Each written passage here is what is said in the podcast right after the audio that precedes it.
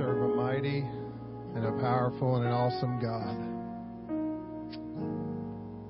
Amen. He is the infinite God. He has no ending. He has no beginning. He is the self existent one. And um, that doesn't even begin to describe who he really is. Amen. But the amazing thing is, is that he uses his finite beings that he created to do his will on this earth. Amen. He needs us to fulfill his will. Amen. If he just did it all by himself, what what what need would he have for churches or people? He would just save everybody, right? But he needs us. He needs his vessels. Amen. To fulfill his will. And, and that's exactly what we're doing. Amen. As people of God. Amen. It might not feel like it sometimes. We might like feel like we're out in left field somewhere, but we are here in his will and for his purpose. Amen. And it is such a privilege to be a part of his kingdom. Amen. You know, He looked beyond my faults and saw my need. And, um, you know, that there's a song that says, He chose me. We're not going to sing it, but He chose me out of all the people in this world. Amen. I gave Him my heart. I gave Him my soul. And then He took control. And I let Him. Amen. Really, we want God to take control. Because if you think about it, when we were in control, oh, what a mess we were in. Oh, what a mess we got ourselves in. Amen. We could have just stories all day long about that right here in this room. Amen. But I can tell you when I let God have the steering wheel and I let go of my control of things, that's when start things start happening. Amen. And so we're to want to minister to you briefly this morning while it's still morning. And um, hopefully, I believe that God has already ministered this to me. And so I'm going to do my best to to speak it to you the way He spoke it to me. And I believe that God's going to minister to every single individual in this room today. If we'll open our hearts, open our minds, lay aside all of our preconceived ideas and notions, and just let God speak to us. Amen. So, you know, sometimes God imparts things through the preaching of His Word and through the, the services, and sometimes we don't even know that, that things are being imparted into our mind. It doesn't come into us till later just some things just click later, one a day, a week, a month later. Something that was said in a service just clicks, and then some there's some things that just stick with you throughout your entire life. My wife and I were talking the other day about a service that happened probably 30 years ago that she remembers something specific about that service that ministered to her. And so you don't forget those places. And so this is one of those days. Amen. God has already spoken through this man of God, and I've already heard good things. Amen. And it's almost immediately out of the mouths of some, as soon as they hit the basement, they're telling me what I missed. so, so I'm not lifting up Brother Miller. He's just being a vessel and saying what God told him to say. Amen. And uh, God sends us to to say what He wants us to say, and and it's up to us whether we want to receive it or not. Amen? How many wants to receive something from God today? I want to receive something. I have received something already, but I'm not satisfied with that. I want more of what God has for me, don't you? Amen. I don't want to leave anything out. I don't want to say, "Oh well, I've got enough." God, I, you, you can you can keep the rest. I don't want to do that. I want everything that, that I have coming to me. Amen. Amen. If we could turn in our Bibles to the book of Nehemiah, chapter 1, and we are going to receive the tithes and offerings. We're just throwing the devil a curveball and and we're changing up. You know, boxers when they have a when they're in a boxing match, sometimes they do a change up. The box, the other guy's expecting a, a left hook, and he gives him a right curve. You know, and so we got to throw a change up on the devil sometimes. Amen. And so, amen. Give him an uppercut when he's expecting one right in the face. And, and so, amen. So we need to to upset the apple cart a little bit sometimes. Amen. And and trust me, you'll get to give your offering and tithe. We don't want to leave that out of the service. That is part of your worship. Amen. That is part of your worship to the Lord and your sacrifice to Him. Amen. I, amen. I, I love, love loving the Lord. I love worshiping the Lord. I love serving the Lord. Amen. The book of Nehemiah, chapter one, verse. We're going to go starting in verse one, Sister Parker, if we could.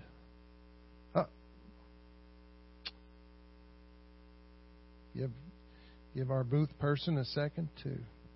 I did send her verse 4 through 7, but that's my bad for not going back there before service and telling her otherwise. Hallelujah. Amen. Ready? Instant in season and out season. Hallelujah. God bless those booth people. They got to put up with people like us to change things up on them the words of Nehemiah the son of Hachaliah, and it came to pass in the month of Chisleu, which is about the month of November, December time frame, in the twentieth year, as I was in Shushan the palace, that Hananiah, one of my brethren, came, and he, certain, he and certain men of Judah, and asked them concerning the Jews that had escaped, which were left of the captivity and concerning Jerusalem. They had been taken captive in, into Babylon. And uh, we'll talk about that in a minute. And they said unto me, The remnant that are left of the captivity there in the province are in great affliction and reproach. Amen. God doesn't like when his people are being reproached, but sometimes they bring it on themselves, don't they? In this case, Israel brought it upon themselves. They allowed themselves to be taken captive because they wouldn't listen they wouldn't obey, and they wouldn't honor the Lord. And they said unto me, The remnant that are left in the captivity in the province are in great affliction and reproach. The wall of Jerusalem also is broken down, and the gates thereof are burned with fire. And it came to pass when I heard these words that I sat down and wept. It was kind of like he just couldn't believe it. You know, the, the shocking news, you just kind of fall down in a chair and go, Oh my God. I didn't realize that. It's kind of what he did. And, and he wept and he mourned certain days and fasted and prayed before the God of heaven. And said, I beseech thee, O Lord, God of heaven, the great and terrible God that keepeth covenant and mercy. That word terrible means awesome. For them that love him and observe his commandments. Let thine ear now be attentive. And thy, don't we want God's ear to be attentive to our prayers? I want God listening. I don't want my prayers to be hindered. Let, uh, it says, And thine eyes be open, that thou mayest hear the prayer of thy servant, which I pray before thee now, day and night, for the children of Israel, thy servants, and confess the sins of the children of Israel, which we, note there he says we, not they, which we have sinned against thee, both I and my father's house have sinned. In verse 7, we have dealt very corruptly against thee, and we have not kept thy commandments, nor thy statutes, nor the judgments which thou commendest thy servant Moses. Father, we love you today. We thank you for all that's been done already in this service. Father, we pray each one of us wants to receive something from you today, some nugget, something we can take away from this place that'll cause us to be different than when we came in this place. Help us today to receive your word, to receive impartation, to receive wisdom and knowledge and understanding. We plead the blood of Jesus over the rest of this service and we pray in Jesus' name. Amen. Amen.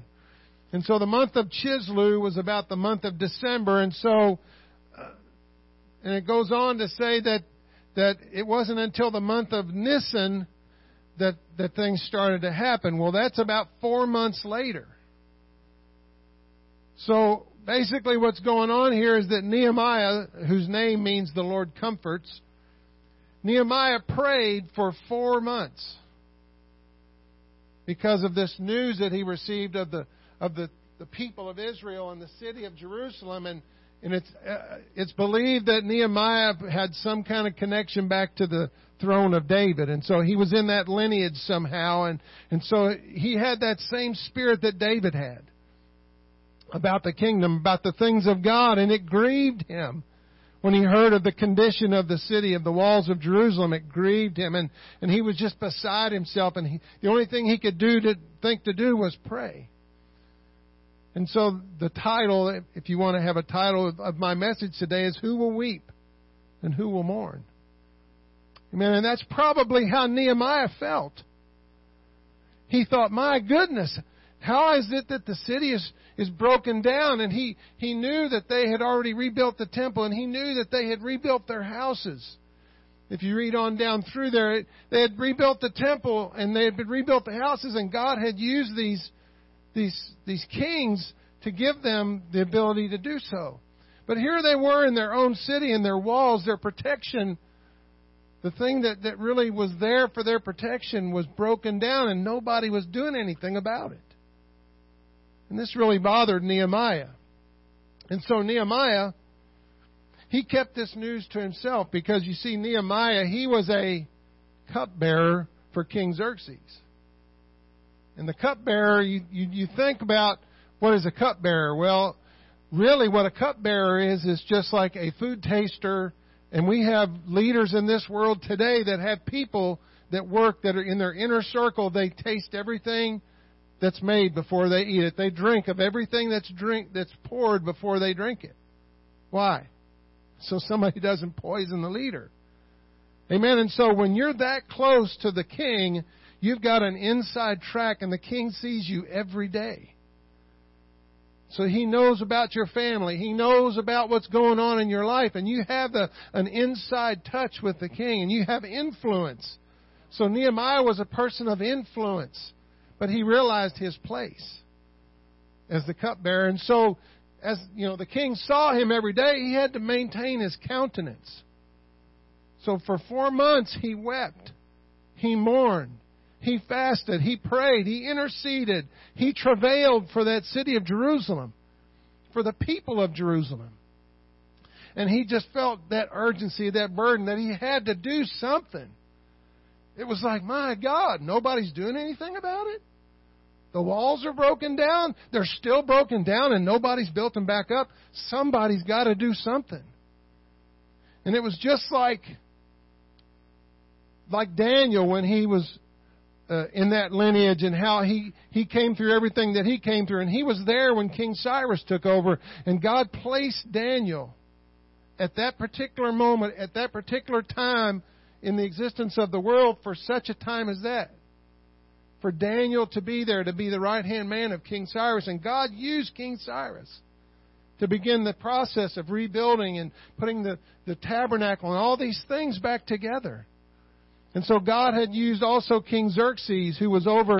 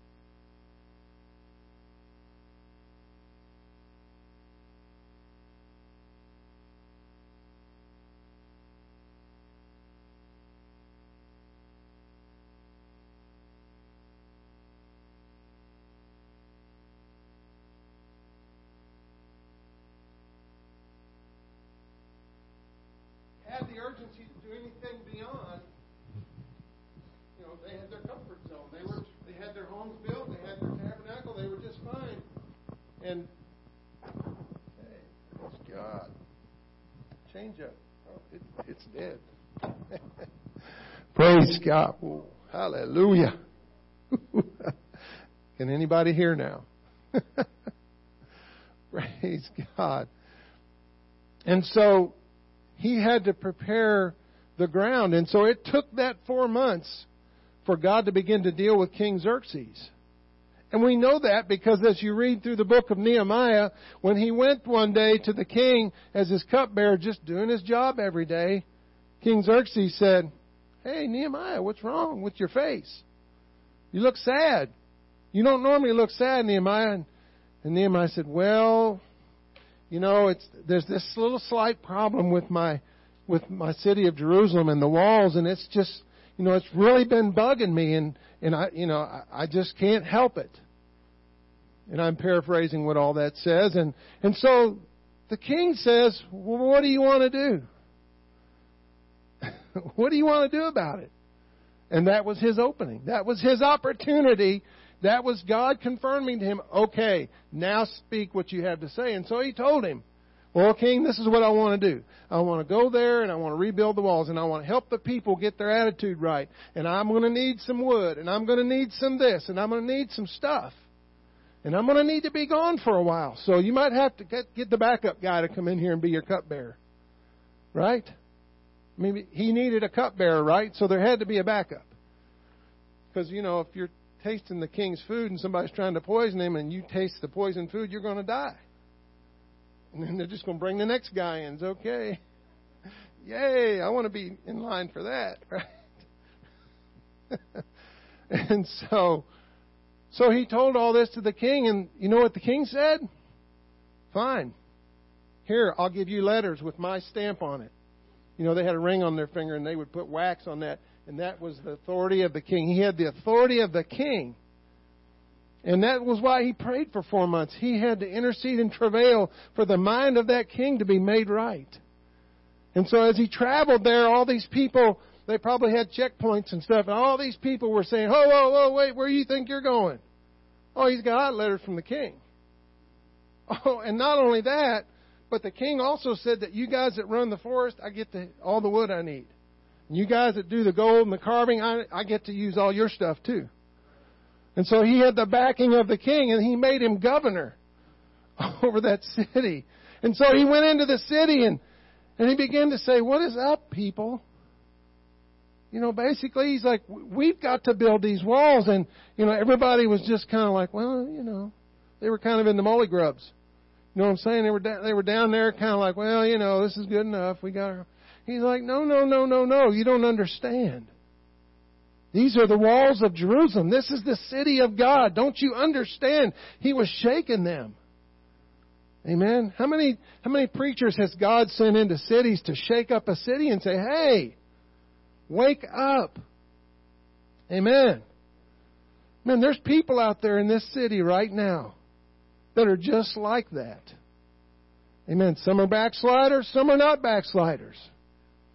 Amen. But they are captives, just like the people of Israel. They are captives to the enemy. What does the Bible say? That Satan has them blinded against their will, at his will. They don't even know that they are prisoners of war. They're in a prison camp. They're lost. Amen. Here we come on Sundays. This is we have a pew to sit in. We have an altar we can come and pray to. We have a place we can worship God. Well, their pew is a bar stool. Might be a bar stool. It might be, their altar might be the end of the bar. Order another round, bartender. Amen. They're out there worshiping the thing, the only thing they know to worship, because they've believed the lie of the devil for so long, and he's had kept them blinded for so long. They don't know what's going on. You know, you look at Paul in the in the New Testament. He was a religious man. He thought he was doing right. How many of us can remember when we thought we were doing right? I can remember when I thought my religious ways were right. You couldn't tell me any different.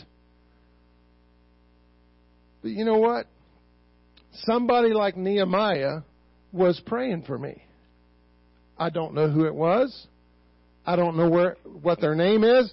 I could guess who, who it might have been, but I know that without somebody praying for me, I would have never found this truth. Amen. Because I'm not just going to wonder, uh, you know, the Bible says that no man comes to him except he draws them. But how can you be drawn if you're blind? How can you even hear or understand what God is saying if your mind is blind? You might hear it, but you're not, it's just going to, you ever taught somebody a Bible study and you're st- sitting there teaching them a Bible study and it just looks like the light's not on? I was like that. I was going, uh huh, yeah. I heard everything you said. And then I would get up and walk away. And I no, receive nothing. Oh, that's nice because there was there was darkness, there was blindness upon my mind and my eyes. But one day, one day, even after I started going to the church and was hearing this preaching, it was like, yeah, yeah, yeah. It was just kind of hitting and bouncing off. But one day I was sitting there in my quarters in Okinawa reading my Bible, and all of a sudden it clicked.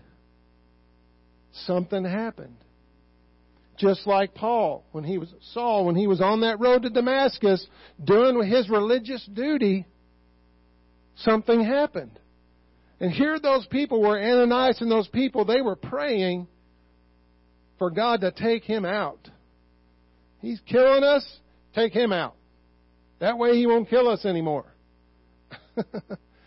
be careful what you pray for God doesn't always answer the way you pray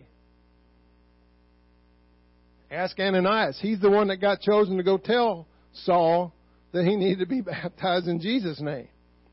But God got a hold of Saul, I believe, because of the prayers of the people of God. And their prayer might have been one way, but God meant it for good. He took it another way and said, I'm not going to deliver him, not only deliver him from killing all of you, but I'm going to send him to you to minister to you and to be a preacher to you. Amen. And so we, we can't stop praying. I guess is kind of the point I want to get to. We can't just pray, now I lay me down to sleep prayers. How, how do you think those people were, how do you think Nehemiah was praying for those four months? He wasn't putting his time in and doing 10 minutes, 15 minutes here and there and, and then going on about his business. It was serious to him. He was interceding. He was travailing. He had no Holy Ghost. So he had to go to the presence of God and just basically the Bible said he was pleading. When you're pleading for something, it's like it's like you're down on your face, you're you're wrenching your gut and you are just God, do something. Open their blind eyes. Unstop their deaf ears, God. Do something. Amen. And that's probably what Ananias and the, and the boys were praying for Saul. Do something about this guy, God. Do something. You're the Almighty God. You know, and the Bible says that they that do know Him and serve Him are going to what? Suffer persecution. So this is not going to be a rose garden. Okay? Amen. The more we do for God, it's going to seem like the more stuff's going to come our way. Amen. I was wrestling in, in my bed last night over this. I believe the enemy was, was coming after me. He was, he was attacking me in my mind, in my dreams.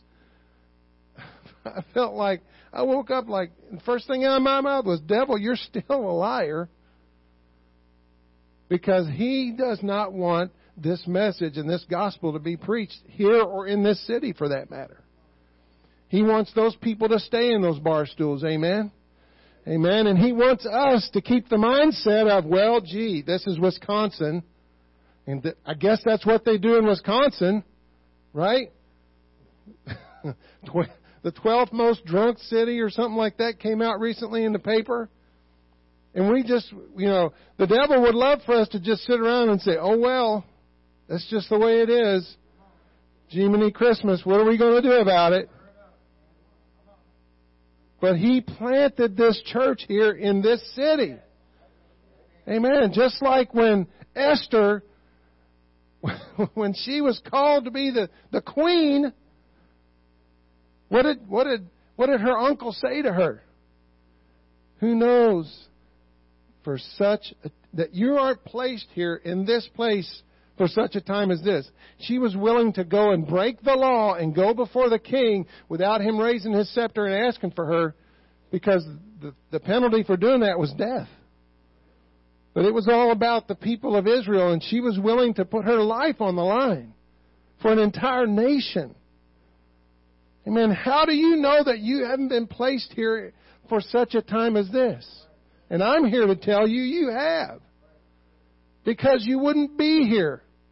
I wouldn't be here. Okay? I was comfortable in Kentucky, even though it wasn't God's country. Ah. But really, I mean, in my flesh, I was comfortable in Kentucky. I was, I was around family. It was a comfort zone for me. But I believe now, as I'm, I've come here, it's, it's been a year, just over a year, I believe that God has delivered us from some things that might have caused us to walk backwards. You know, that's what happens when you kind of get in a comfort zone. You kind of start taking it easy and you don't, maybe you don't pray as much, you know, you kind of, yeah, God's, you know, He's taking care of things, I, I, you know, and so, but God will move us. He will plant us. It wasn't the most comfortable situation for Nehemiah to be in.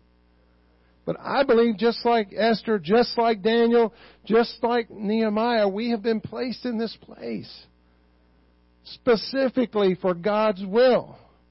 He's not waking up every day thinking this stuff up, Brother Miller, as just as he goes along and going, gee, man, I wasn't, I didn't plan on that happening.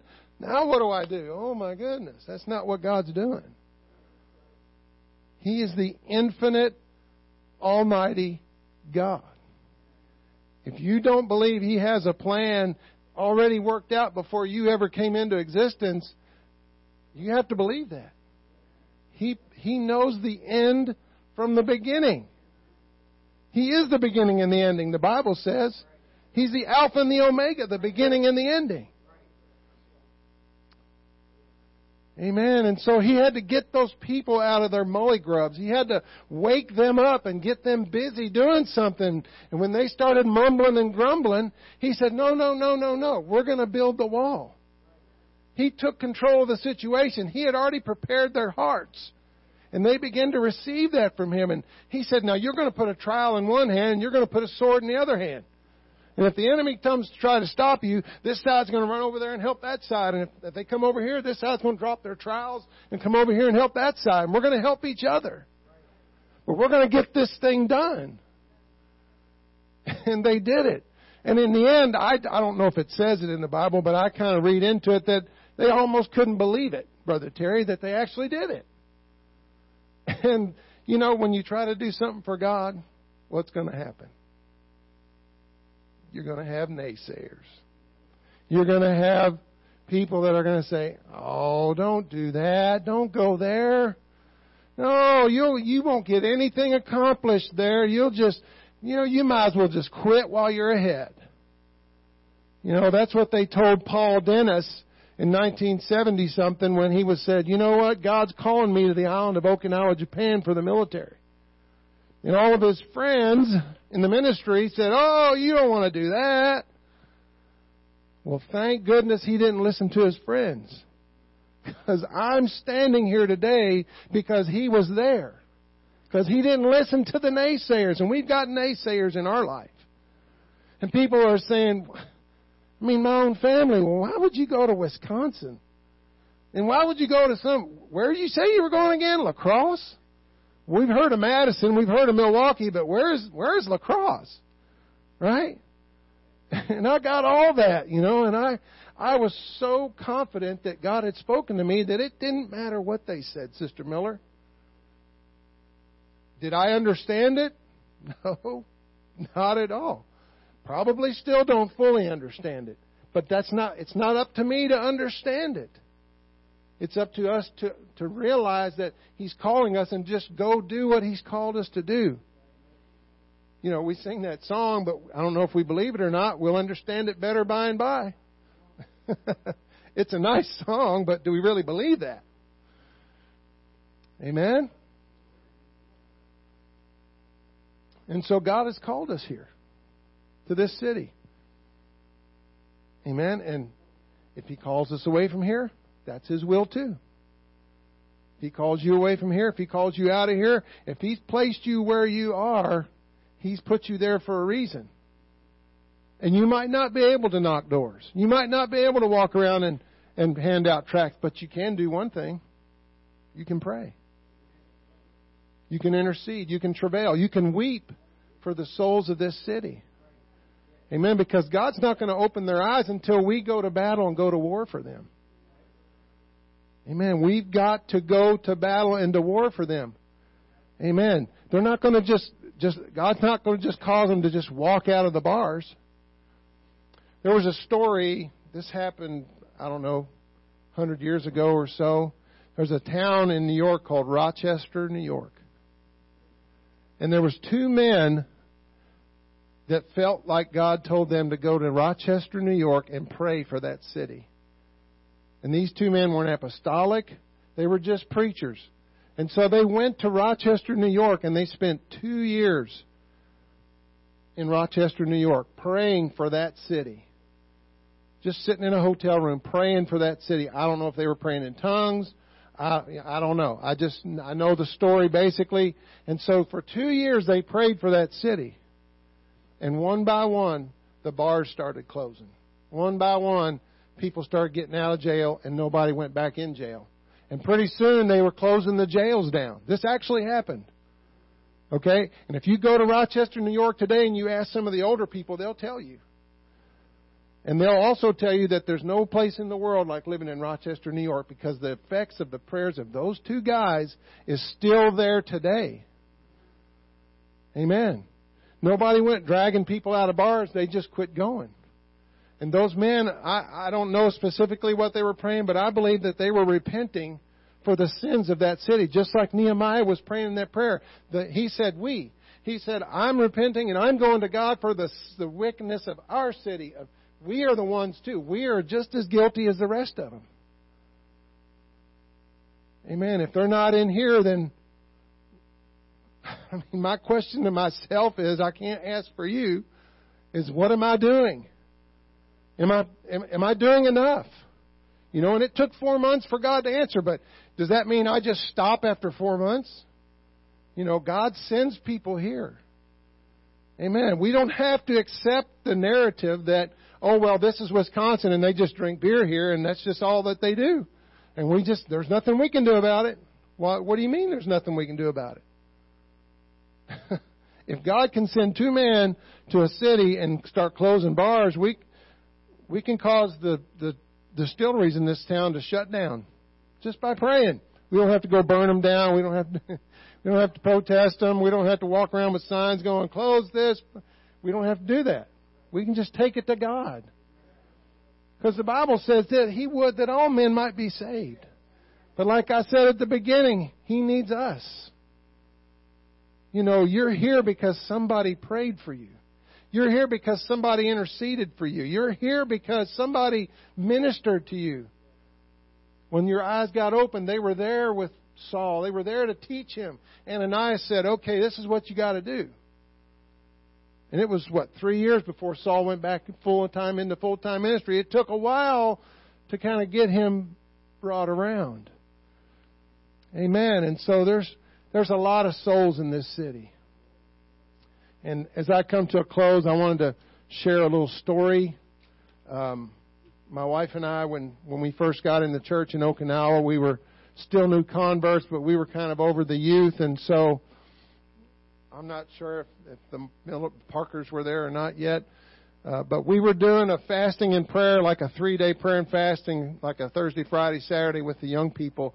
And so on Saturday, we were there at the church, and we were just kind of in the sanctuary praying, and and so I was down on my face, literally down on my face, prostrate and praying, and all of a sudden came over me this feeling like I just like a mother giving birth. I just felt this urgency to just pray. Just profusely praying in tongues, and I didn't know what it was about. I didn't know why, but I just felt to do it, and so I did it with everything in me. And then it, and after a few minutes, it just stopped. It subsided and I didn't know what was going on. I, I just kind of we you know we ended that fasting and prayer. We went out to eat something, and then Sunday we had service. And so Sunday morning we were sitting in Brother Dennis's office, and he gets off the phone and says, There's a couple that needs a, a ride to church. And I immediately, it was like something in me, like somebody, you know, hit a buzzer or something. I jumped out of my chair. I said, I'll go get them. I just felt something, uh, and it was, I believe that that was, my prayer was for that couple. And that night, that Saturday night, that couple, and we know this because the husband got up and pulled the razor blade out of his wallet and showed everybody in the church they were going to commit suicide Saturday night. They had planned on committing suicide.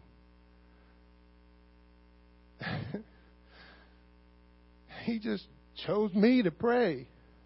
I don't know if he chose anybody else.